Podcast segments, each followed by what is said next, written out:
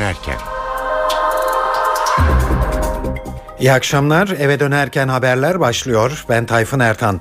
Günün haberleri ve yorumlarıyla saat 19.30'a kadar sizlerle beraber olacağız. Öne çıkan gelişmelerin özetiyle başlıyoruz.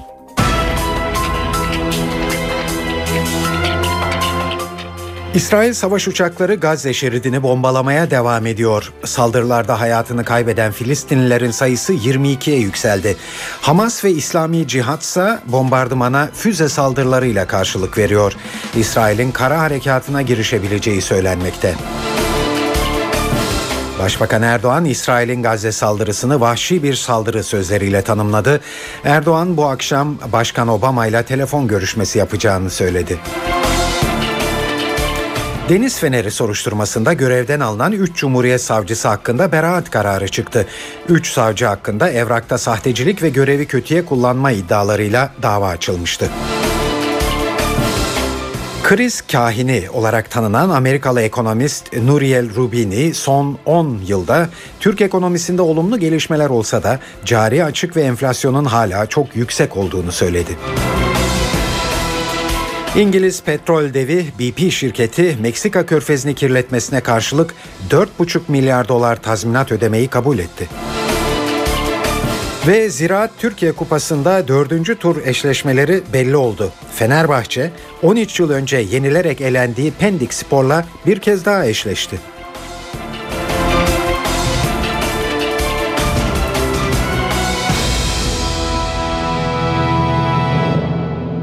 Şimdi bu haberlerin ayrıntılarına geçiyoruz.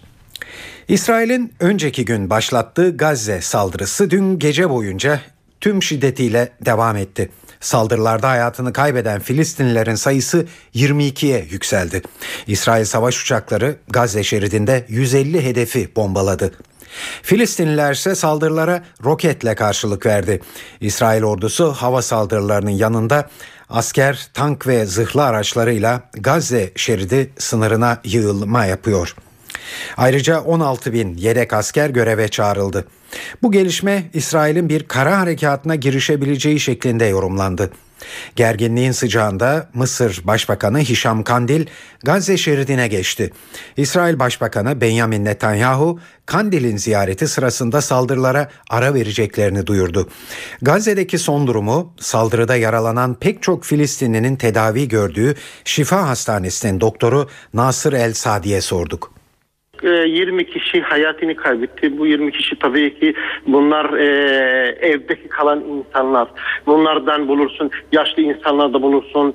Kadınlar da bulursun. Çocuklar da bulursun. Onun için yaklaşık o 20 kişi hayatını kaybeden insanlar 3 e, tane çocuk çocuk vardır. 2 tane 3 tane bayan vardır. 3 4 tane de yaşlı bir insanlar da vardır.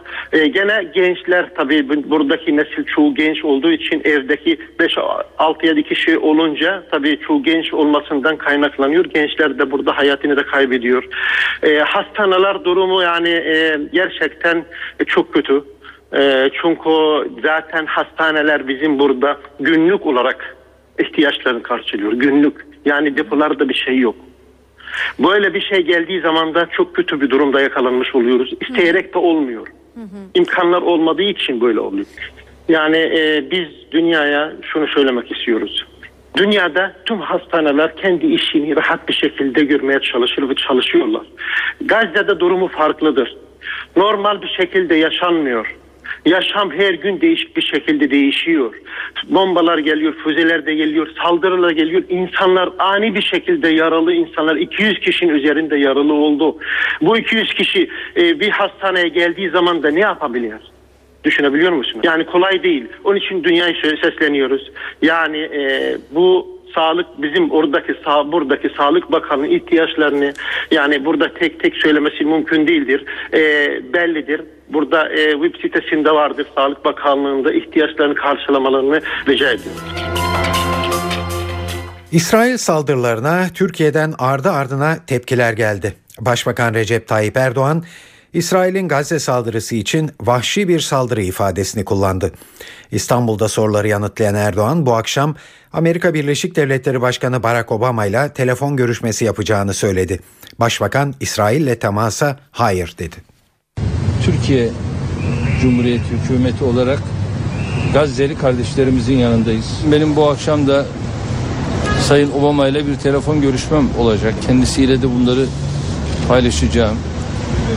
Birleşmiş Milletler Genel Sekreterliğinden henüz bir görüşme talebinde bulunduk. Onunla da görüşebilirsem onunla. Diğer yine Rusya Federasyonu Başkanı Sayın Putin'le yine şu anda arkadaşlarım randevu talebinde bulundular. Kendileriyle de görüşeceğim. Temenni ederim ki gerek Birleşmiş Milletler Güvenlik Konseyi alacağı kararla gerekse dünyadaki egemen güçler takınacakları tavırla Sur e, İsrail'in bu saldırgan tutumunu sona erdirir.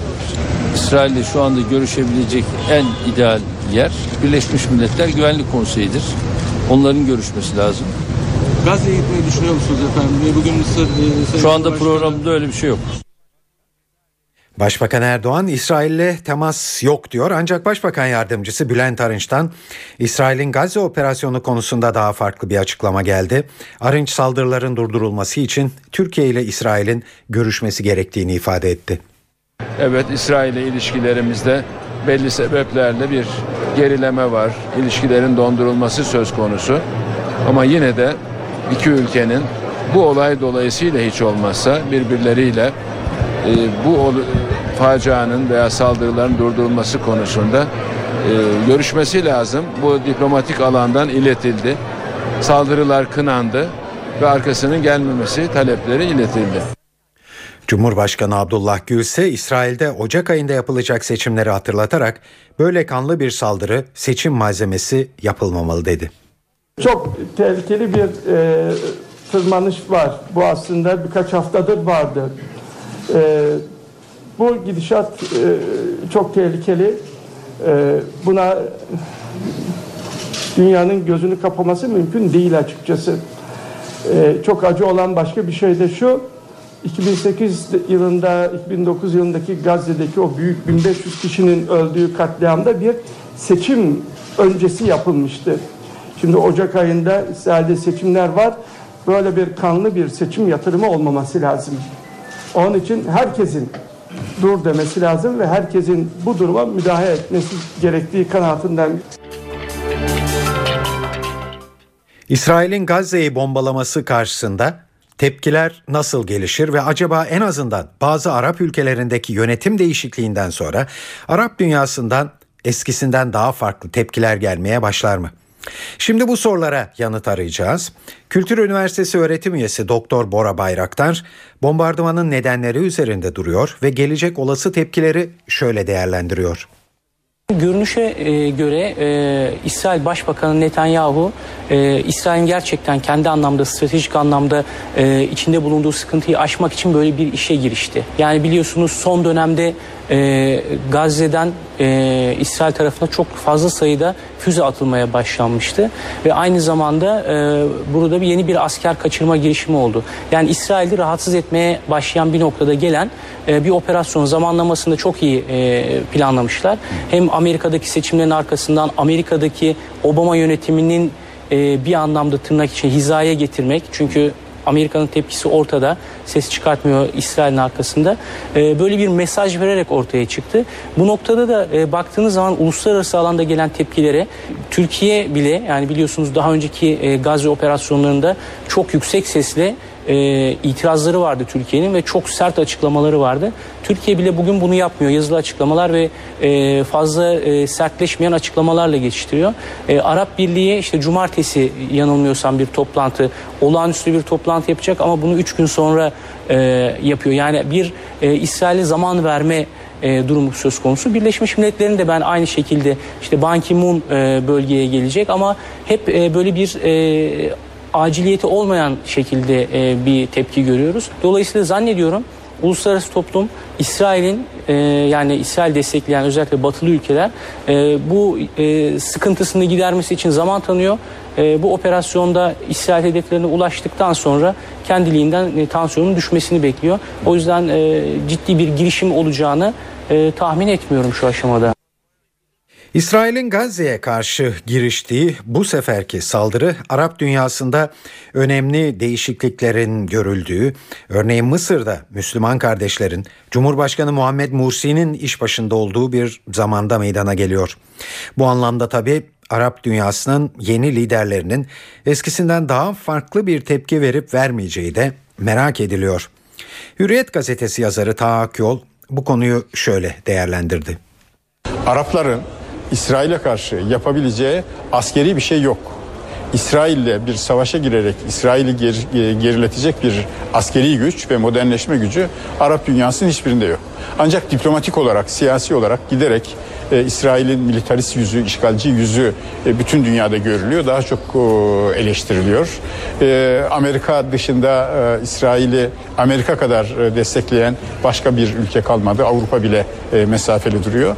E, bu ancak siyasi olabilir. E, siyasette nedir? E, diplomasidir. O bakımdan e, ben e, Arap dünyasında yeni bir böyle karizmatik lider gelsin de İsrail'e karşı askeri zafer e, kazansın beklentisinin olacağını sanmıyorum. Mursi bundan yıpranabilir mi? Bir ölçüde yıpranabilir. E, ama ben Mursi'nin bundan çok büyük bir e, zarar göreceğini, e, Cumhurbaşkanlığının e, sallanacağını tahmin etmiyorum. Türkiye baştan beri e, diyebilirim ki e, Gazze e, meselesine en çok sahip çıkan e, ve İsrail'e Gazze işgalinden, e, Gazze zulmünden dolayı en çok tepkiyi gösteren ülke. E, hiçbir Arap ülkesi hatta e, İsrail'le komşu olan e, Suriye, Bundan önce e, iç savaş çıkmadan önce bile Suriye, e, Ürdün, e, Mısır bunların hiçbirisi e, Türkiye kadar tepki göstermediler. Türkiye bu tepkisini devam ettirecektir. Bu tepkiden siyasi sonuç çıkar mı? E, İsrail'i kınayan bir takım açıklamalar yapılabilir. Ama Türkiye'nin elbette askeri bakımdan hiçbir şey yapması söz konusu değil. Böyle bir düşüncesi de yok. İsrail'in 4 yıl aradan sonra Gazze şeridine yönelik saldırısı Arap Baharı sonrası Orta Doğu'nun ne kadar değişmiş olduğunu da biraz gösteriyor. İsrail'in saldırılarına yönelik en büyük tepki bugüne kadar hep Amerika Birleşik Devletleri'nin müttefikleri olarak görülen Mısır ve Katar'dan geldi. Mısır Tel Aviv'deki büyükelçisini geri çağırdı ve hastanelerin de Gazze'li yaralılara açtı. Katar ise İsrail saldırılarının cezasız kalmaması gerektiği açıklamasında bulundu. Tunus'ta Hamas'a destek çıktı. İran İsrail'in saldırılarını organize terörizm olarak tanımladı. İsrail'e en büyük destek Amerika Birleşik Devletleri'nden geldi.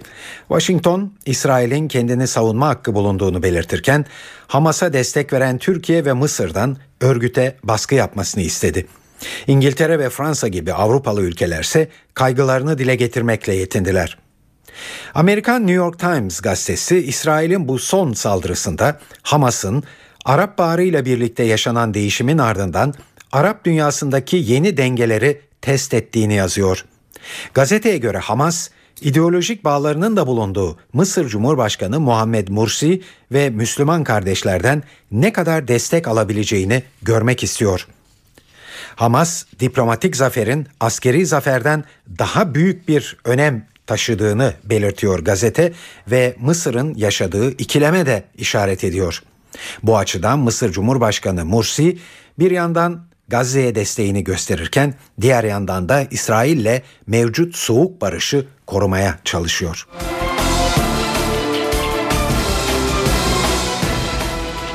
Evet sadece Türkiye'de değil tüm dünyada günün öne çıkan gelişmesi en çok konuşulan haberi buydu. Ee, İsrail'in Gazze şeridine yönelik bombardımanı son birkaç gündür. Günün diğer gelişmeleriyle devam edeceğiz ama önce e, İstanbul'daki yol durumuna da e, hızla bir göz atalım isterseniz. Her akşam olduğu gibi yine Murat Kazanasmaz anlatıyor.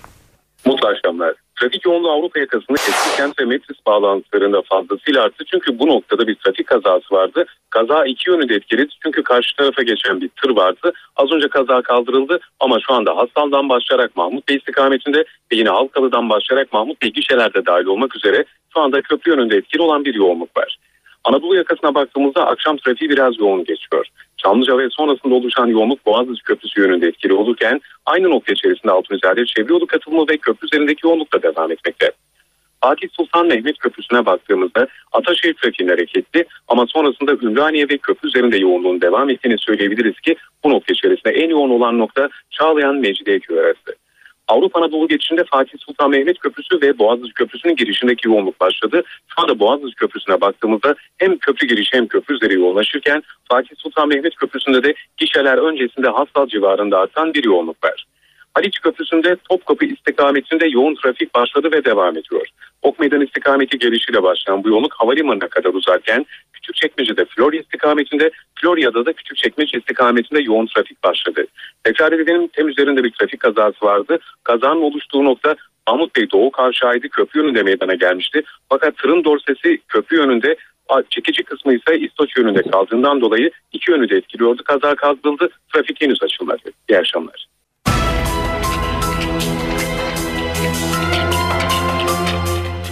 Deniz Feneri soruşturmasında görevden alınan 3 Cumhuriyet Savcısının yargılandığı davada beraat kararları çıktı. Kısaca hatırlarsak Almanya'daki Deniz Feneri Derneği'nin topladığı milyonlarca euronun kuryelerle Türkiye'ye sokulduğu iddiasıyla soruşturma başlatmıştı bu 3 savcı ve daha sonra bu savcılar hakkında evrakta sahtecilik ve görevi kötüye kullanma iddialarıyla dava açılmıştı. Evet şimdi davayla ilgili ayrıntıları NTV muhabiri Miray Aktağ Uluç'tan dinliyoruz.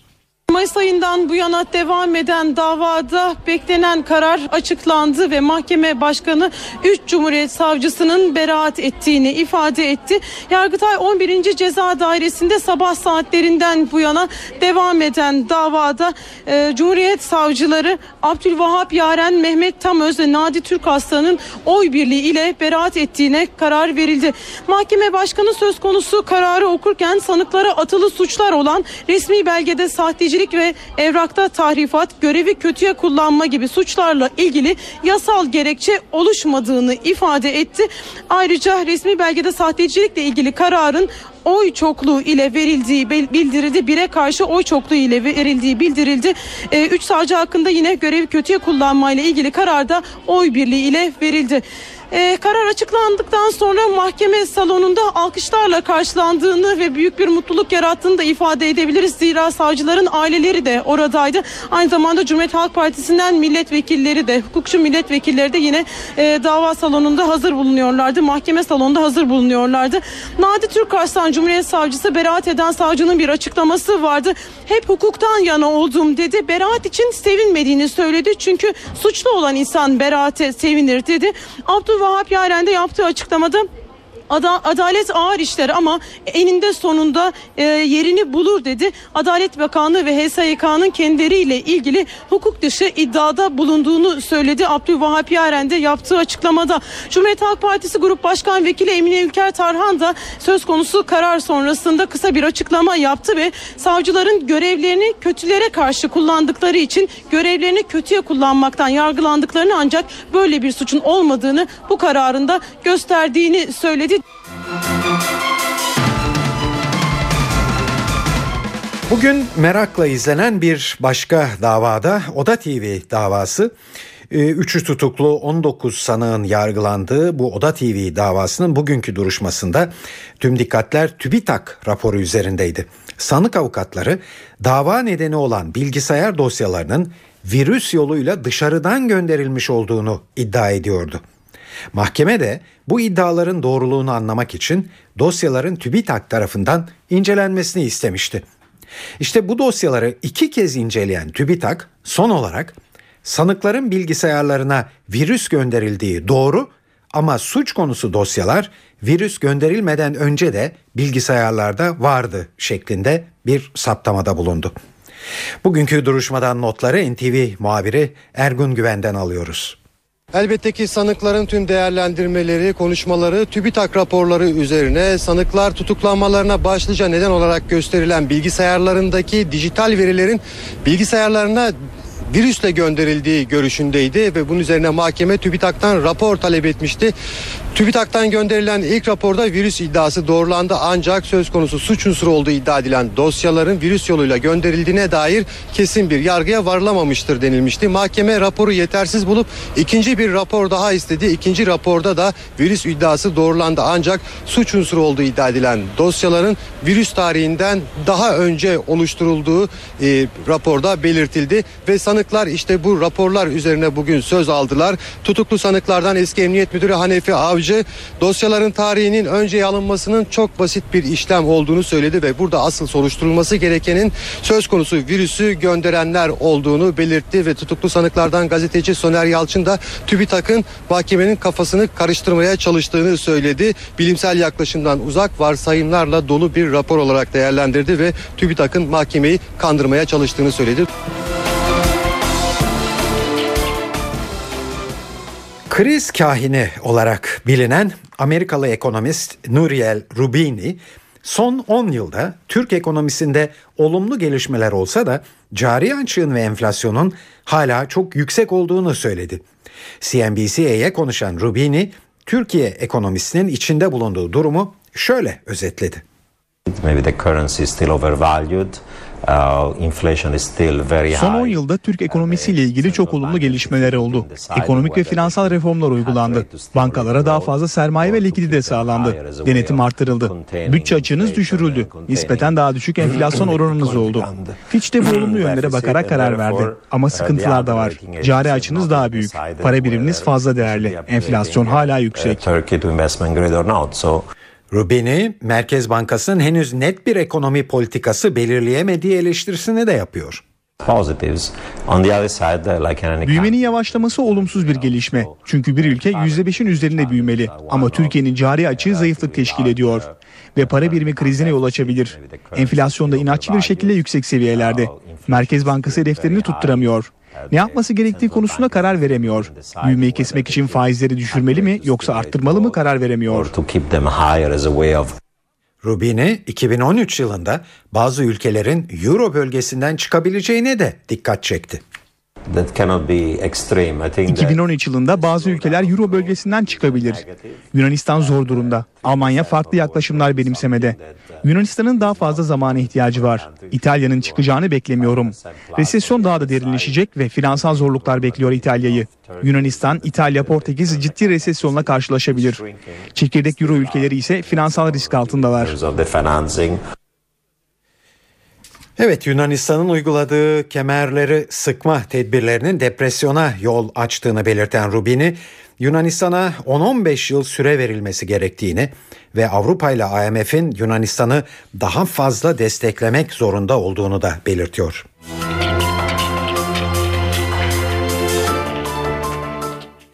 Evet yeri gelmişken para ve sermaye piyasalarında bugün neler oldu? Bu sorunun yanıtını arayalım. CNBC'den Enis Şener'den anlatıyor. İyi akşamlar. Piyasalarda satış baskısı bugün de devam etti. ABD'deki mali uçurum riski ve Avrupa'nın borç krizinin yanına bir de İsrail'in Gazze operasyonunun yarattığı jeopolitik risklerin eklenmesi Avrupa borsalarında %1'e varan düşüşler yaşanmasına neden oldu. Wall Street'te haftanın son iş gününe hafif düşüşle başladı. Bir süredir Fitch'ten gelen not artırımının etkisiyle pozitif ayrışan İMKB de artık yurt dışındaki gelişmelere paralel hareket etmeye başladı. Borsa günü %1'in üzerinde düşüşle kapatırken kapanış 71 bin seviyesinin altında gerçekleşti. Analistler 71 binin önemli bir destek olduğunu hatırlatıyor ve birkaç gün üst üste bu seviyenin altında gerçekleşecek kapanışların satış baskısını artırabileceği uyarısında bulunuyor. Para piyasalarında ise Euro'nun gücünü koruma çabası var. Parite ara ara 1.27 seviyesinin altına gerilese de bu önemli destek seviyesini korumaya çalışıyor. İspanya'nın yardım başvurusunda bulunup bulunmayacağı belirsizliği paritedeki yukarı yönlü hareketleri sınırlıyor. TL tarafında ise Merkez Bankası Başkanı Erdem Başçı'nın hafta başında yaptığı açıklamaların etkisi hissediliyor. Merkez Bankası'ndan faiz indirimi gelebileceği beklentileriyle kur 1.80 seviyesinde. Kapanış 1.80 ondan gerçekleşti. Tahvil piyasasında da son iki gündür yaşanan satış baskısı sürüyor. İki gün önce %6.27 ile tarihi dip seviyeye gerileyen gösterge faiz, gelen kar satışlarıyla %6.40'ı aştı, kapanış %6.43'ten gerçekleşti. Tunceli'nin Hozat ilçesi fişleme skandalıyla sarsıldı. İlçede çok sayıda siyasetçi ve vatandaşın emniyet ve jandarma tarafından fişlendiği ortaya çıktı. Üstelik fişlemenin belgelerine de ulaşıldı. İddiaya göre fişleme çalışması kaymakamın talimatıyla yapıldı. Fişleme listesinde ilçe belediye başkanı Cevdet Konağ'ın yanı sıra çok sayıda kamu görevlisi, siyasetçi ve vatandaş var.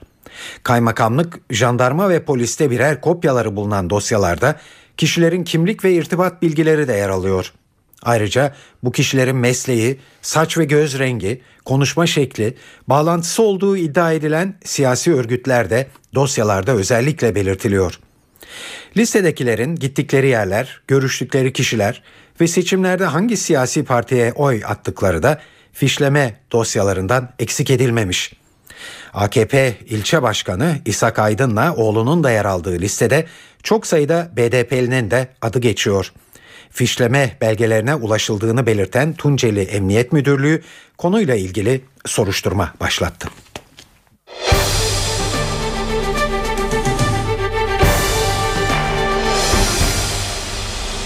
Saat 18.30 NTV Radyo'da eve dönerken haberler devam ediyor.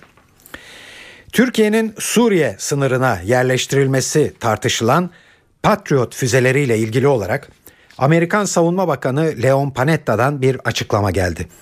Amerika'nın Sesi Radyosu'na konuşan Amerika Birleşik Devletleri Savunma Bakanı Leon Panetta, Türkiye'ye füze savunma kapasitesi konusunda destek sağlamayı umuyoruz dedi.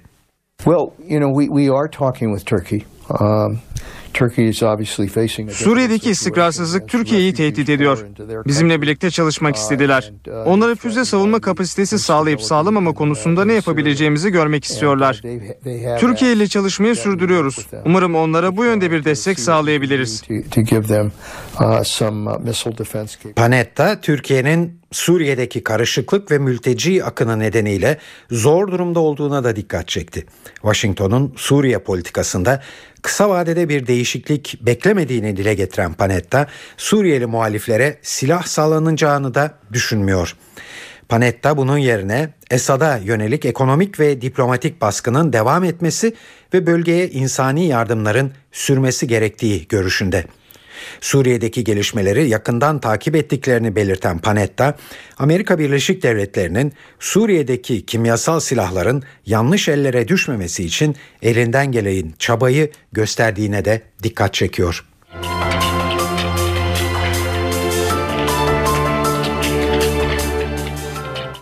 Saat 18.32 NTV Radyo'da eve dönerken haberler e, Türkiye'de genelinde hava durumunun la ilgili bilgilerle devam edecek. Meteoroloji editörü Gökhan Abur'a kulak veriyoruz. İyi akşamlar. Yüksek basınç yurt genelindeki etkisini hafta sonunda sürdürecek. Sıcaklıklar kuzey kesimlerde 2-3 derece yükselirken iç kesimlerde yine ortalamaların 3-4 derece üzerinde olacak. İç kesimlerde yer yer yoğun olmak üzere sis ve pus hafta sonu da etkisini sürdürecek.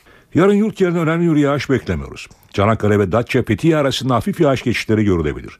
Ayrıca Samsun ve Ordu'nun kıyı kesimlerinde hafif yağışlar var. Pazar günü iç kesimlerde sis etkisini sürdürürken Hatay, Gaziantep, Kahramanmaraş arasında hafif yağışlar görülecek. Pazartesi günü ise yurt genelinde yağış beklemiyoruz. Salı günü Güney Ege ve Batı Akdeniz yeniden kuvvetli sağanakların etkisine girecek. İstanbul'da yarın hava biraz bulutlanıyor. Ama yağış beklemiyoruz. Sıcaklıklarda önemli bir azalış yok. Yarın beklediğimiz en yüksek sıcaklık 18 derece olacak. Poyraz yine öğle saatlerinde orta sertlikle esmeye devam edecek. Ankara yarın sabah puslu gün ortası parçalı bulutlu olacak. Sıcaklık gündüz 15 gece ise 4 dereceye kadar inecek. İzmir'de rüzgar oldukça zayıf. Körfez'de pus oluşabilir ve gün ortası hava güneşli. Sıcaklık ise 21 dereceye kadar çıkacak. Hepinize iyi bir hafta sonu diliyorum. Hoşçakalın. Evet şimdi günün öne çıkan gelişmelerini hızla bir kez daha özetleyelim. İsrail savaş uçakları Gazze şeridini bombalamaya devam ediyor. Saldırılarda hayatını kaybeden Filistinlilerin sayısı 22'ye yükseldi. Hamas ve İslami Cihat ise bombardımana füze saldırılarıyla karşılık veriyor. İsrail'in kara harekatına girişebileceği söylenmekte. Başbakan Erdoğan, İsrail'in Gazze saldırısını vahşi bir saldırı sözleriyle tanımladı. Erdoğan bu akşam Başkan Obama ile bir telefon görüşmesi yapacağını belirtti. Ve Deniz Feneri soruşturmasında görevden alınan 3 Cumhuriyet Savcısı hakkında beraat kararı çıktı. 3 savcı hakkında evrakta sahtecilik ve görevi kötüye kullanma iddiasıyla dava açılmıştı. Evet bir son dakika gelişmesini sizlere duyurarak e, devam edelim. Az önce e, bugün e, Oda TV davasına devam edildiğini e, söylemiştik. Üçü tutuklu 13 sanığın yargılandığı Oda TV davasının bugünkü duruşmasında e, sanıklar tahliye e, edilme çağrısında bulundular. Ancak bu e, çağrılar mahkeme heyeti tarafından reddedildi.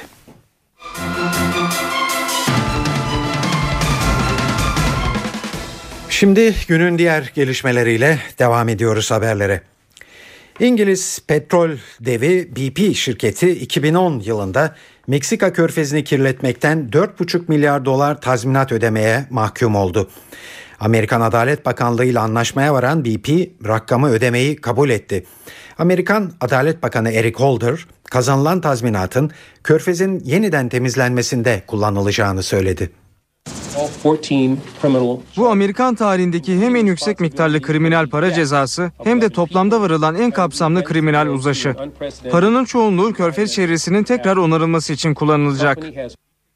Halen soruşturmanın devam ettiğini belirten Amerikan Adalet Bakanı Holder, milyarlarca dolarlık cezalar için açılan sivil davaların takip ettiğini de hatırlattı. Holder ayrıca iki BP yetkilisinin kasıtsız adam öldürmeyle suçlandığını açıkladı. Meksika körfezindeki sondaj çalışmalarından sorumlu olan BP'nin başkan yardımcısı David Rainey'e de yalan söyleme ve kongreden bilgi saklama suçlaması yöneltildi. Anlaşma sonrasında şirketten yapılan açıklamada kaza nedeniyle özür diliyoruz, sorumluluğumuzu kabul ediyoruz denildi. 2010 yılında Nisan ayındaki patlamada Meksika körfezine 87 gün boyunca 750 milyon litreden fazla petrol sızmış, ülkenin birçok kıyı kenti çevre kirliliğinden etkilenmişti. Amerikan Savunma Bakanlığı Pentagon'u bugünlerde kara kara düşündüren şey Suriye'nin elindeki kimyasal silahlar ve bunların nasıl korunduğu. Endişeleri arttıran bir diğer nedense Hizbullah'ın Suriye'deki kimyasal silahların depolandığı alanlara yakın yerlerde eğitim kampları oluşturmuş olması. Çatışmaların başından beri ülkedeki yaklaşık 40 kimyasal silah tesisinin terörist grupların eline geçmesinden korkuluyor. Amerikan Başkanı Barack Obama Ağustos ayında Suriye'ye müdahaleyi düşünmediklerini ancak kimyasal silahların yanlış ellere düşmesinin bu hesabı değiştirebileceğini söylemişti. Amerika Birleşik Devletleri geçen ay Ürdün'e 150 kişilik uzman bir heyet göndermiş. Bu heyetin görevlilerden birinin de Suriye'nin kimyasal silahları ile ilgili bilgi toplamak ve hazırlık yapmak olduğu belirtilmişti. Geçen günde Cumhurbaşkanı Abdullah Gül, Suriye'nin elindeki kimyasal silahların kaygıları arttırdığını söylemiş, NATO'nun Patriot füzelerinin bu açıdan bir güvence olabileceğini ifade etmişti. Amerikan Merkezi Haber Alma Örgütü CIA Başkanlığından istifa eden David Petraeus sessizliğini bozdu. Petraeus, Amerika'nın güvenliğini tehlikeye atacak hiçbir bilgiyi ilişkide olduğu Paula Broadwell'le paylaşmadığını söyledi. Televizyona konuşan Patreus, ortaya atılan tüm iddialarla ilgili olarak kongreye ifade vermek istediğini de kaydetti. İşleri berbat ettiğini belirten Patreus, kendisinden çok daha iyisini hak eden bir eşi olduğu için şanslı olduğunu da söyledi. David Patreus, biyografisini yazan Paula Broadwell ile ilişkisinin ortaya çıkmasının ardından geçen hafta istifa etmişti.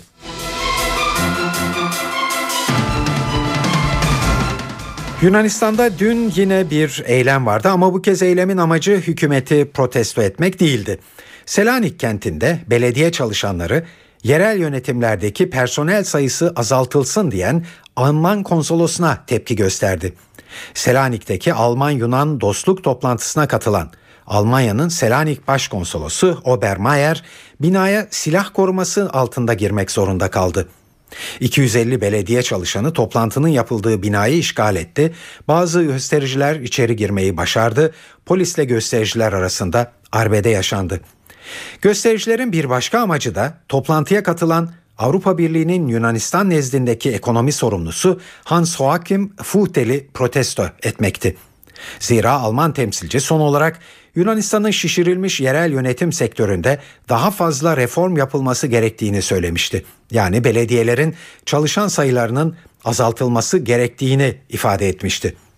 Ekim ayında Atina'yı ziyaret eden Almanya Başbakanı Angela Merkel'i de Nazi karşıtı posterlerle karşılayan Yunan halkı Avrupa Birliği'nin dayattığı kemerleri sıkma politikasından Almanya'yı sorumlu tutuyor.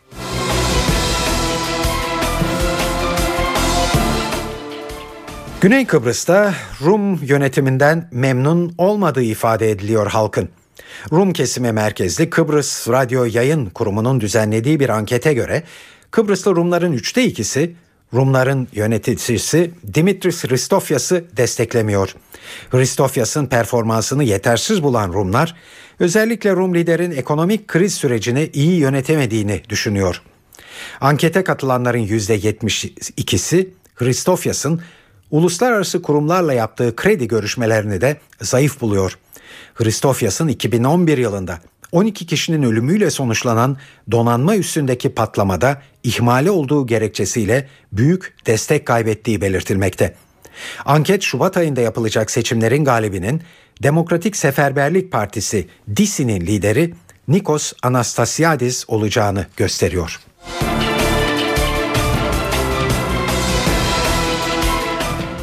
Da 17 haftalık hamile bir kadının kürtaj başvurusu reddedildikten sonra ölmesi ülkeyi ayağa kaldırdı. 31 yaşındaki Hint asıllı Savita Halappanavar sırtındaki şiddetli ağrılar ve düşük yapma olasılığı nedeniyle birden fazla kez kürtaj başvurusunda bulundu. Ancak hamile kadının kürtaj talebi Ceninin kalbinin hala attığı gerekçesiyle geri çevrildi. Ağrıları sıklaşan Halappanavar da hayatını kaybetti sonunda ve yapılan otopside ölüm sebebi kan zehirlenmesi olarak belirlendi. Olayın ortaya çıkmasının ardından soruşturma başlatıldı. Katolik Kilisesi'nin güçlü olduğu İrlanda Cumhuriyeti'nde yasal olarak kürtaja sadece annenin hayatı tehlikede ise başvurulabiliyor. Son olay kürtajın yasallaşmasını destekleyen insan hakları savunucularından sert tepki çekti. Bu ülkede kürtaj konusu konuşulmuyor. Çünkü insanlar yaftalanıyorlar. Sonra da böyle trajik ölümler yaşanıyor. Kürtaj konusunu tartışabilmeliyiz.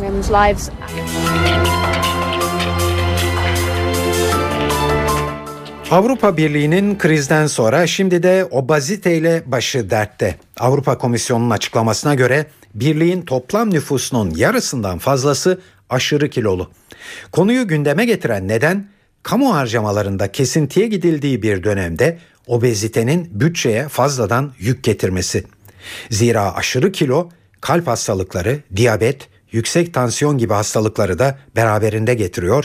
Bu nedenle de devletin sağlık harcamaları yükseliyor. Obezite sorunu olan Avrupalıların sayısının son 20 yılda iki katına çıktığı belirtilmekte. Artışın sebebi aşırı şekerli ve yağlı gıdaların yargınlaşması ve hareketsizlik. Ancak krizdeki devletler obezitenin getirdiği sonuçlarla baş edecek durumda değil. Üye devletlerin ortalama sağlık harcamaları gayri safi yurt içi hastalarının %9'unu oluşturmakta. Avrupa Komisyonu harcamalarda kesintiye gidildiği bir dönemde obezite nedeniyle sağlık harcamalarının arttırılması gerekebileceğinin altını çizdi. Komisyon halka da dengeli beslenmeleri ve egzersiz yapmaları çağrısında bulundu.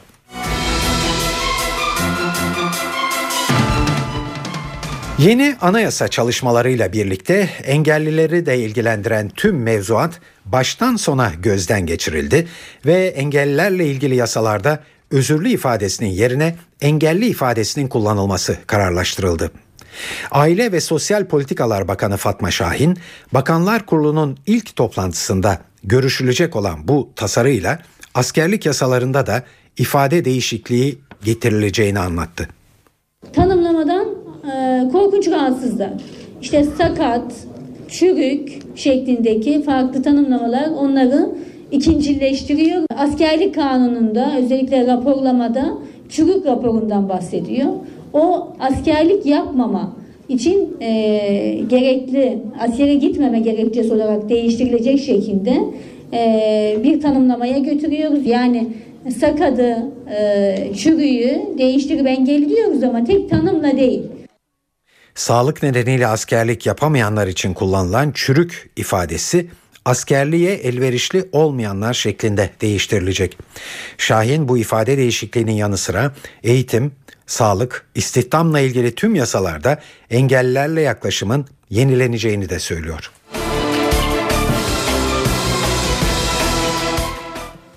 Spor Toto Süper Lig'de 12. haftanın ilk maçında bu akşam Karabük Spor'u ağırlayacak Galatasaray sağdan 3 puanla ayrılarak liderliğini korumak istiyor. Teknik direktör Fatih Terim Karabük Spor karşısında 11 maçlık cezası biten ancak maç eksiği bulunan Engin Baytar'ı bir süreliğine de olsa denemeyi düşünüyor. Türk Telekom Arena'da saat 20'de başlayacak Galatasaray Karabükspor maçını hakem Tolga Özkalfa yönetecek. Maç öncesi son notları NTV Spor'dan Irmak Kazuk anlatıyor. Evet Spor Toto Süper Lig lideri Galatasaray 12. haftanın açılış maçında Karabük Sporu Türk Telekom Arena'da konuk edecek bu önemli mücadele saat 20'de başlayacak. Maç öncesinde isterseniz Galatasaray'ın maç kadrosunu sizlerle paylaşalım. Galatasaray'ın bugün sahaya süreceği 11'de aslında önemli iki değişiklik var. Son karşılaşmaya göre diyebiliriz. Ee, savunmaya hattına baktığımızda özellikle sol bekte Albert Riera'nın ki ilk Braga maçının e, maçıyla birlikte kendisine ilk 11'de yer bulmuş ve o günden bugüne formasını bırakmamıştı. Riera'nın yerine bugün teknik direktör Fatih Terim'in Hakan Balta'ya görev verdiğini görmek mümkün. Sağ bekte yeniden Ebo'ya savunmanın ortasında da Dani Chris ikilisi görev yapacak. Orta alanda beklenildiği gibi Yekta Kurtuluş'un yerine e, Felipe Melo 3 karşılaşma sonra yeniden formasına kavuşmuş ve görevi üstlenmiş gibi gözüküyor. Selçuk'a eşlik edecek orta alanın ortasında sağ taraftan biti sol tarafta Emre Çolak ileride ise Umut Burak ikilisini izleyecek. Bugün Galatasaray'ı izlemeye gelen sarı kırmızı taraftarlar Türk Telekom Arena stadında Uyfa Lüji'nin sakatlığı devam ediyor. Tabii ki bunun yanında eksik futbolcu bulunmuyor. En önemli gelişme ise şüphesiz sezonun başında sezon başlamadan önce Fenerbahçe ile oynanan Süper Kupa karşılaşmasında e, sergilemiş olduğu agresif tutum sayesinde 11 maçlık rekor ceza alan Engin Baytar'ın cezası sona erdi. Geçtiğimiz hafta sonu e, oynanan Mersin İdman Yurdu karşılaşmasıyla birlikte bugün e, Engin Baytar teknik direktör Fatih Terim kendisine şans verdiği takdirde formasına kavuşacak. Ziraat Türkiye Kupası'nda dördüncü tur eşleşmeleri belli oldu. Kura çekiminde Galatasaray Balıkesir Spor'la, Beşiktaş Ankara gücüyle, Trabzonspor ise Şanlıurfa Spor'la eşleşti. Fenerbahçe ise Türkiye Kupası'nda 13 yıl önce 2-1 yenilerek elendiği Pendik Spor'la yeniden eşleşerek ilginç bir tesadüf yaşandı. Ayrıntıları NTV Spor muhabiri Aykut Yıldırım anlatıyor. Ziraat Türkiye Kupası 4. tur eşleşmeleri bugün yapılan kura çekimiyle belli oldu. E, dört büyük takım kendi sahasında oynayacak e, kupa karşılaşmalarını Trabzonspor PTT birincilik ekibi Şanlıurfa Spor ile eşleşti. Beşiktaş yine PTT birincilikten MKE Ankara gücüyle Galatasaray ise yine kendi sahasında e, TFF birincilikte e, yer alan e, Balıkesir Spor ile karşı karşıya gelecek. Fenerbahçe'nin rakibi ise Pendik Spor oldu. İlginç bir eşleşme bu da. 99 yılında Fenerbahçe Zenek Zaman yönetiminde e, Pendik Spor'la karşılaşmış ve e, o dönemde 2-1 mağlup olmuştu Pendik Spor'a ve sonrasında Zenek Zaman'ın da görevine son verilmişti. Tam 13 yıl sonra Fenerbahçe e, Türkiye Kupası'nda, Ziraat Türkiye Kupası'nda bir kez daha Pendik Spor'la karşıya e, gelecek. Saat 19 NTV Radyo'da eve dönerken haberler günün öne çıkan gelişmelerinin özetiyle başlıyor. İsrail savaş uçakları Gazze şeridini bombalamaya devam ediyor. Saldırılarda hayatını kaybeden Filistinlilerin sayısı 22'ye yükseldi. Başbakan Erdoğan, İsrail'in Gazze saldırısını vahşi bir saldırı sözleriyle tanımladı ve bu akşam Amerikan Başkanı Barack Obama ile telefon görüşmesi yapacağını söyledi. Ve Deniz Feneri soruşturmasında görevden alınan 3 Cumhuriyet Savcısı hakkında beraat kararı çıktı.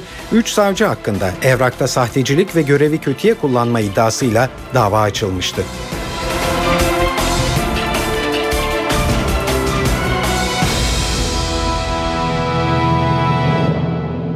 Son dakika gelişmesiyle başlıyoruz.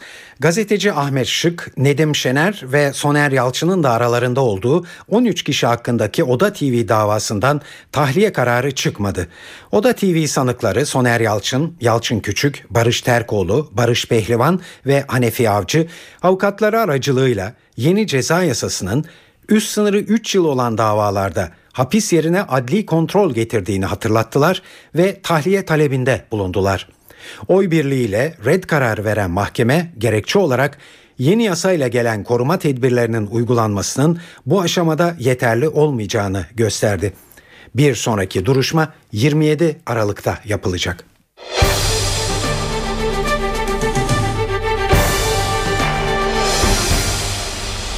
İsrail'in önceki gün başlattığı Gazze saldırısı dün gece boyunca şiddetiyle devam etti. Saldırılarda hayatını kaybeden Filistinlilerin sayısı 22'ye yükseldi.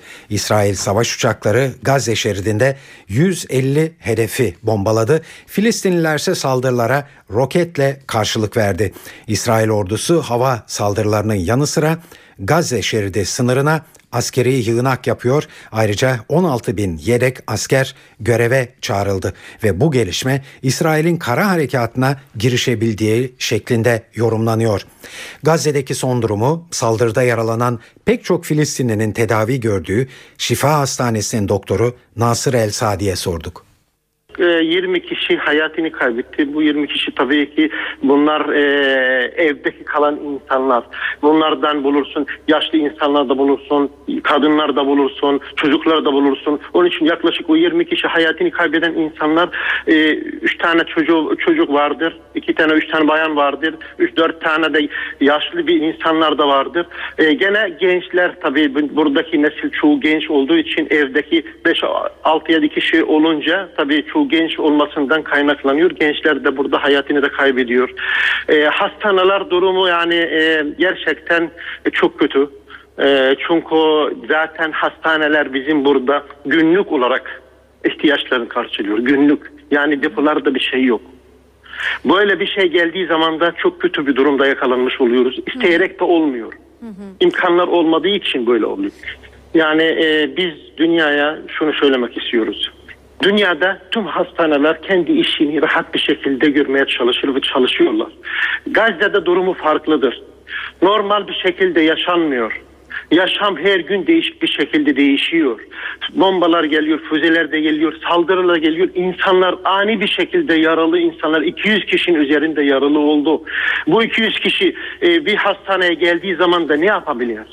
Düşünebiliyor musunuz? Yani kolay değil. Onun için dünyaya sesleniyoruz. Yani e, bu sağlık bizim oradaki sağ, buradaki sağlık bakanının ihtiyaçlarını yani burada tek tek söylemesi mümkün değildir. E, bellidir. Burada e, web sitesinde vardır Sağlık Bakanlığı'nda ihtiyaçlarını karşılamalarını rica ediyoruz. İsrail saldırılarına da Türkiye'den de ardı ardına tepkiler geldi. Başbakan Recep Tayyip Erdoğan e, saldırıları vahşi bir saldırı sözüyle tanımladı. İstanbul'da soruları yanıtladı Erdoğan ve bu akşam Amerika Birleşik Devletleri Başkanı Barack Obama ile bir telefon görüşmesi yapacağını söyledi. Başbakan İsrail ile temas edilmesine de hayır dedi. Türkiye Cumhuriyeti hükümeti olarak Gazze'li kardeşlerimizin yanındayız. Benim bu akşam da Sayın Obama ile bir telefon görüşmem olacak. Kendisiyle de bunları paylaşacağım. Birleşmiş Milletler Genel Sekreterliğinden henüz bir görüşme talebinde bulunduk. Onunla da görüşebilirsem onunla. Diğer yine Rusya Federasyonu Başkanı Sayın Putin'le yine şu anda arkadaşlarım randevu talebinde bulundular. Kendileriyle de görüşeceğim. Temenni ederim ki gerek Birleşmiş Milletler Güvenlik Konseyi alacağı kararla gerekse dünyadaki egemen güçler takınacakları tavırla Sur, e, İsrail'in bu saldırgan tutumunu sona erdirir. İsrail'de şu anda görüşebilecek en ideal yer Birleşmiş Milletler Güvenlik Konseyi'dir. Onların görüşmesi lazım. Gazze'ye gitmeyi düşünüyor musunuz efendim? Bugün Mısır... E, şu anda programda öyle bir şey yok. Başbakan Erdoğan İsrail'le temas yok diyor ancak Başbakan Yardımcısı Bülent Arınç'tan İsrail'in Gazze operasyonu konusunda daha farklı bir açıklama geldi. Evet İsrail ile ilişkilerimizde belli sebeplerle bir gerileme var. İlişkilerin dondurulması söz konusu. Ama yine de iki ülkenin bu olay dolayısıyla hiç olmazsa birbirleriyle e, bu facianın veya saldırıların durdurulması konusunda görüşmesi lazım. Bu diplomatik alandan iletildi. Saldırılar kınandı ve arkasının gelmemesi talepleri iletildi. Cumhurbaşkanı Abdullah Gül de İsrail'de Ocak ayında yapılacak seçimleri hatırlatarak böyle kanlı bir saldırı seçim malzemesi yapılmamalı diye konuştu. Çok tehlikeli bir e, tırmanış var. Bu aslında birkaç haftadır vardı. E, bu gidişat e, çok tehlikeli. E, buna dünyanın gözünü kapaması mümkün değil açıkçası. E, çok acı olan başka bir şey de şu. 2008 yılında, 2009 yılındaki Gazze'deki o büyük 1500 kişinin öldüğü katliamda bir seçim öncesi yapılmıştı. Şimdi Ocak ayında İsrail'de seçimler var. Böyle bir kanlı bir seçim yatırımı olmaması lazım. Onun için herkesin dur demesi lazım ve herkesin bu duruma müdahale etmesi gerektiği kanaatinden. Deniz Feneri soruşturmasında görevden alınan 3 Cumhuriyet Savcısının yargılandığı davada beraat kararları çıktı. Kısaca hatırlatalım Almanya'daki Deniz Feneri Derneği'nin topladığı milyonlarca euronun kuryelerle Türkiye'ye sokulduğu iddiasıyla soruşturma başlatan bu 3 savcı hakkında daha sonra evrakta sahtecilik ve görevi kötüye kullanma iddiasıyla dava açılmıştı. Şimdi bu konudaki ayrıntıları NTV muhabiri Miray Aktağ dinliyoruz. Mayıs ayından bu yana devam eden davada beklenen karar açıklandı ve mahkeme başkanı 3 Cumhuriyet Savcısının beraat ettiğini ifade etti. Yargıtay 11. Ceza Dairesi'nde sabah saatlerinden bu yana devam eden davada e, Cumhuriyet Savcıları Abdülvahap Yaren, Mehmet Tamöz ve Nadi Türk Aslan'ın oy birliği ile beraat ettiğine karar verildi. Mahkeme başkanı söz konusu kararı okurken sanıklara atılı suçlar olan resmi belgede sahtecilik ve evrakta tahrifat, görevi kötüye kullanma gibi suçlarla ilgili yasal gerekçe oluşmadığını ifade etti. Ayrıca resmi belgede sahtecilikle ilgili kararın oy çokluğu ile verildiği bildirildi. Bire karşı oy çokluğu ile verildiği bildirildi. Ee, üç savcı hakkında yine görevi kötüye kullanma ile ilgili kararda oy birliği ile verildi. Ee, karar açıklandıktan sonra mahkeme salonunda alkışlarla karşılandığını ve büyük bir mutluluk yarattığını da ifade edebiliriz. Zira savcıların aileleri de oradaydı. Aynı zamanda Cumhuriyet Halk Partisi'nden milletvekilleri de, hukukçu milletvekilleri de yine e, dava salonunda hazır bulunuyorlardı. Mahkeme salonunda hazır bulunuyorlardı. Nadi Türk Arslan Cumhuriyet Savcısı beraat eden savcının bir açıklaması vardı. Hep hukuktan yana oldum dedi. Beraat için sevinmediğini söyledi. Çünkü suçlu olan insan beraate sevinir dedi. Abdülvahap Yaren de yaptığı açıklamada Ada, adalet ağır işler ama eninde sonunda e, yerini bulur dedi. Adalet Bakanlığı ve HSYK'nın kendileriyle ilgili hukuk dışı iddiada bulunduğunu söyledi. Abdülvahap Yaren de yaptığı açıklamada. Cumhuriyet Halk Partisi Grup Başkan Vekili Emine Ülker Tarhan da söz konusu karar sonrasında kısa bir açıklama yaptı ve savcıların görevlerini kötülere karşı kullandıkları için görevlerini kötüye kullanmaktan yargılandıklarını ancak böyle bir suçun olmadığını bu kararında gösterdiğini söyledi. Saat 19.09 eve dönerken haberler bir reklam arasından sonra devam edecek. NTV Radyo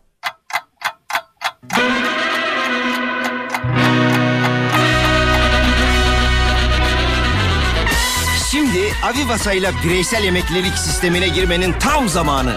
Avantajlarla dolu yeni dönemi Avivasa ile yakalayın. Ayda sadece 99 liradan başlayan Avivasa Kolay Besle siz de geleceğinizi rahat rahat biriktirin. Avivasa, Avivasa, Avivasa.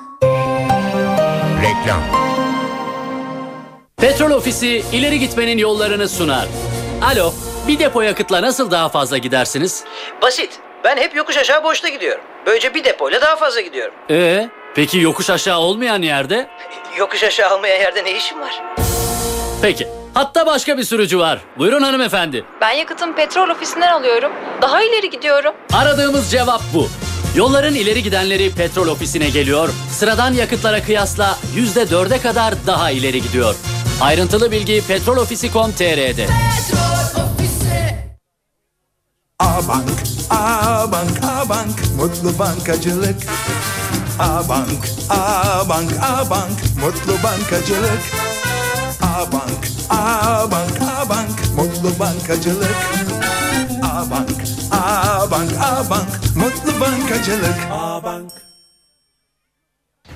Ee, bugün nasılsın bakalım?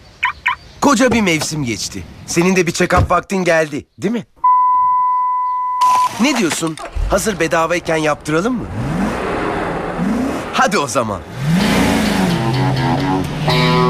Opel'iniz artık bir check-up'ı hak etti.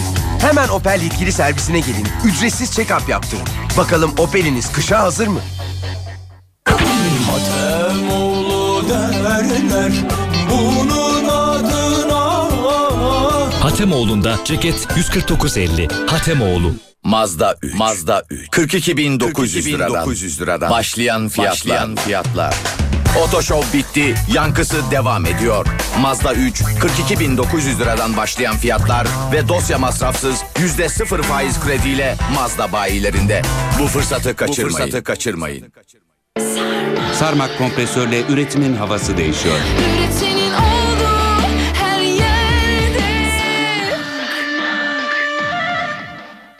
Mesele imajınızsa baştan söyleyelim. Honda'ya geldikten sonra sizi kıskananlar olacak. Yerinizde olmak isteyenler. Sevenleriniz sizi takdir edecek, belki de daha çok sevecek. Peşin peşin kabul edin. Hayatınız değişecek. Avantajlı ödeme fırsatlarıyla Honda CR-V prestijinizi yükseltmek için sizi Honda bayilerinde bekliyor. Herkes için Modoko. Klasik, modern ya da özel tasarım. Tüm mobilya, ev tekstili ve aksesuar ihtiyacınız için gezmeden, yorulmadan doğru Modoko'ya. Yüzlerce mağaza, binlerce mobilya seçeneğiyle herkes için Modoko. Modoko, Dudullu Ümraniye'de. Bazen biraz destek hepimize iyi gelir. U Plus Enerji daha enerjik bir gün geçirmenize destek olur. U Plus, Abdi İbrahim'den. Sadece eczanelerde. Türkiye'nin neresinde olursanız olun, DRD güçlü filosu, yaygın hizmet ağı ve iş modelinize uygun çözüm alternatifleriyle işinizin sürekliliğini sağlar.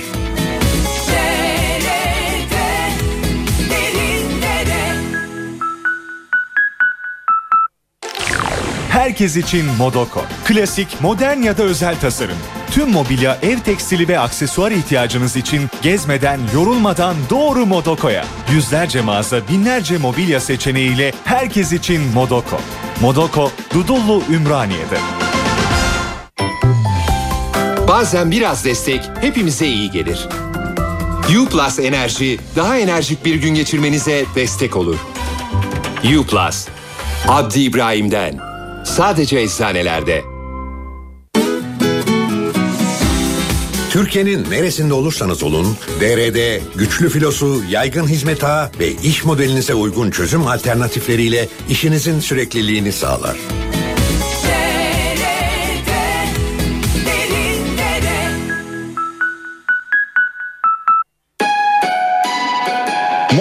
Herkesten önce yakalamak isteyenler için moda olan her şey anında enmoda.com'da.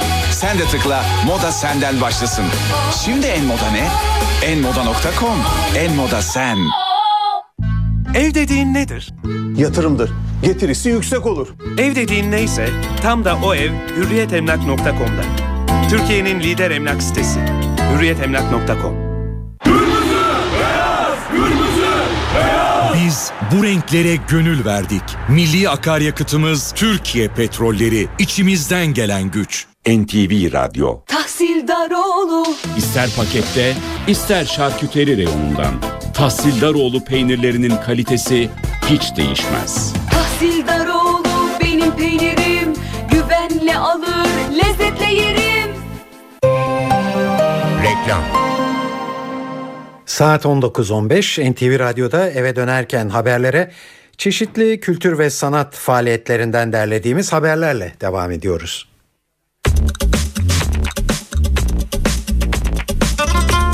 Tiyatro Formül'ün yeni oyunu Yükseliş'ten sonra bu akşam Caddebostan Kültür Merkezi'nde seyirci karşısına çıkıyor.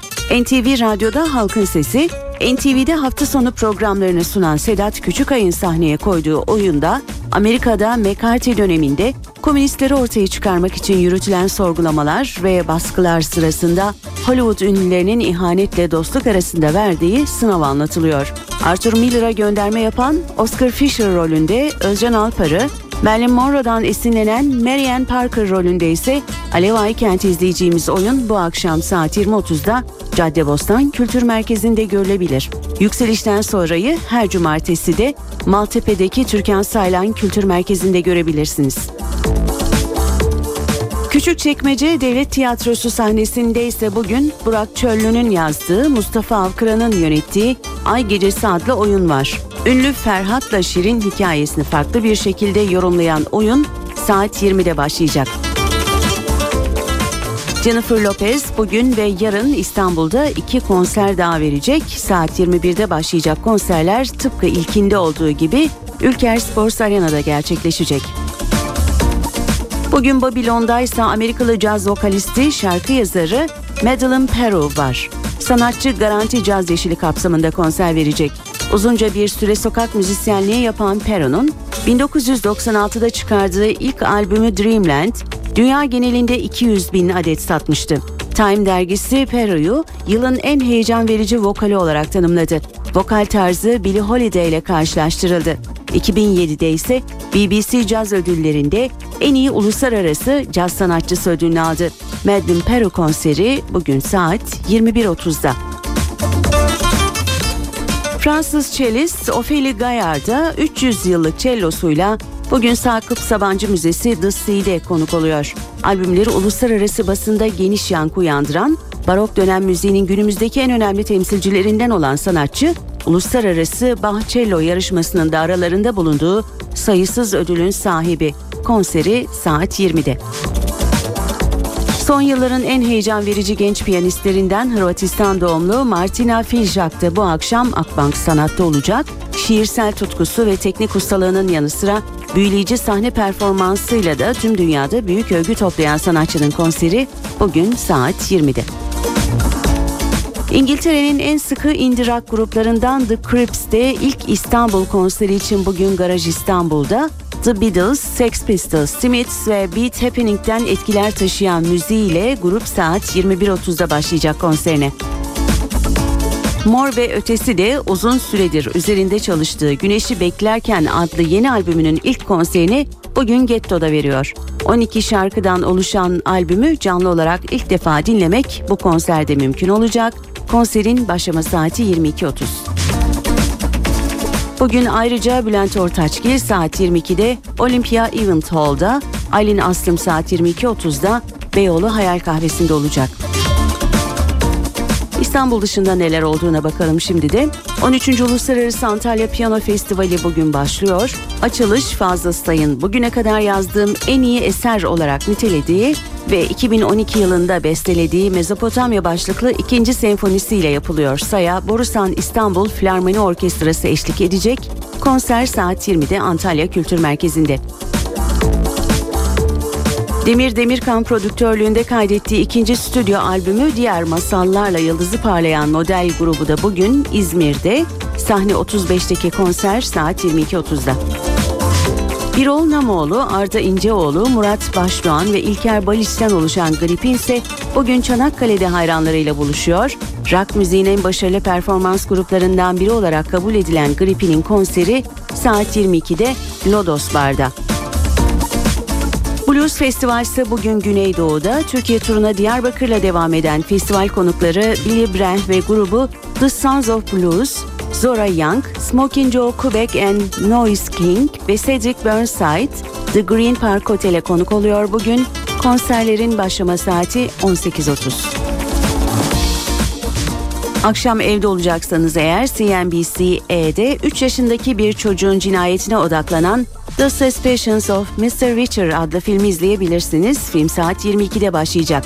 E2'de ise saat 23'te Later with Jules Holland var. Britanya halk müziği yıldızı Laura Merling'in katılacağı programda efsanevi Amerikalı şarkıcı ve showman Tony Bennett piyanosu eşliğinde birkaç şarkısını seslendirecek. Star TV'de ise bugün saat 20'de Dila Hanım, 23'te de Behzat Ç. yeni bölümleriyle ekranda olacak. Eve dönerken haberlerde sıra geldi haftalık sinema köşemize. Bu hafta vizyonda 3'ü yerli 5 yeni film var. Korkmuyor musun burada yalnız? Yok. Buraya bir iki hayvandan başka kimse uğramaz. Bunlardan da insana zarar vermez.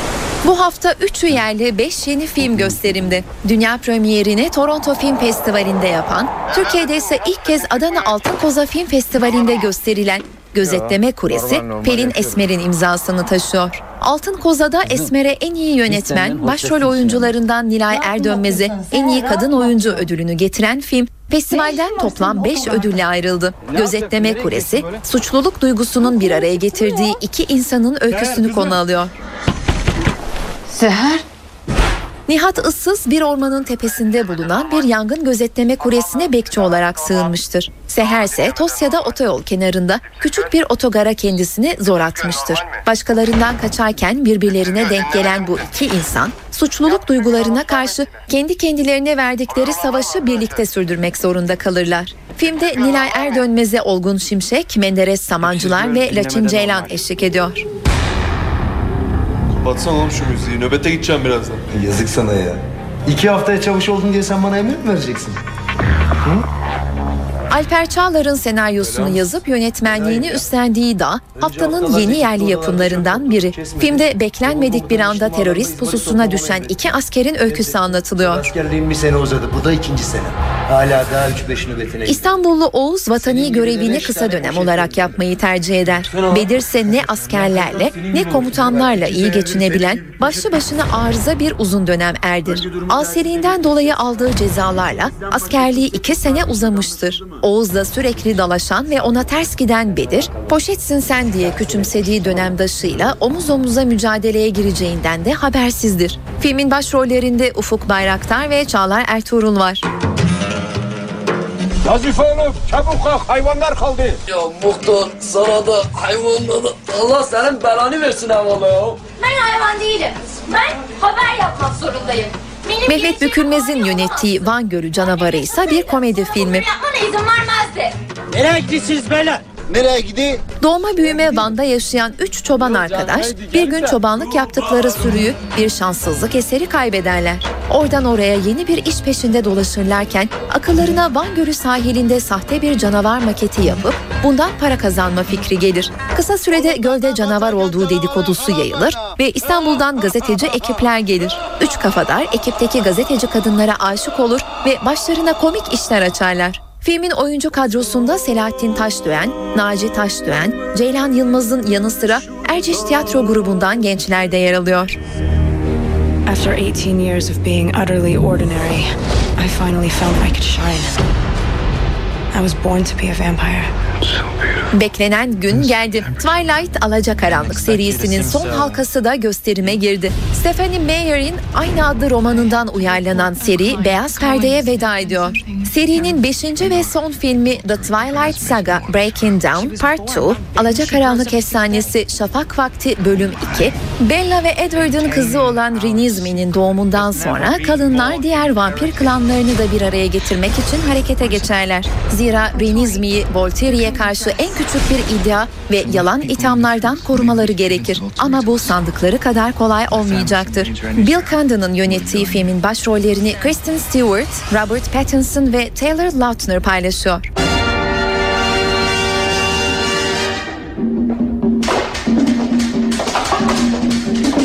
Olarak film ekimi kapsamında gösterilen Havana'da 7 günde haftanın dikkat çeken yapımlarından. Havana antolojisi tadında olan film, aralarında Gaspar Noé, Julio Medem ve Loen Cante'nin de bulunduğu 7 farklı yönetmenin Havana'da geçen bir haftayı anlattığı 7 farklı hikayesinden oluşuyor.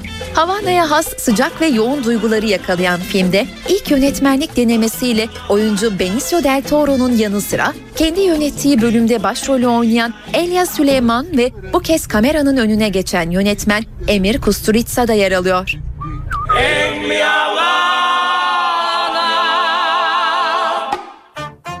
Sıra geldi haftalık sinema köşemize. Bu hafta vizyonda üçü yerli 5 yeni film var. Evet yayınımızı burada noktalama zamanı geldi. Ee, bu programın editörlüğünü Onur Koçaslan, stüdyo teknisyenliğini İsmet Tokdemir yaptı. Ben Tayfun Ertan. Hepinize iyi akşamlar ve iyi bir hafta sonu diliyoruz. Hoşçakalın.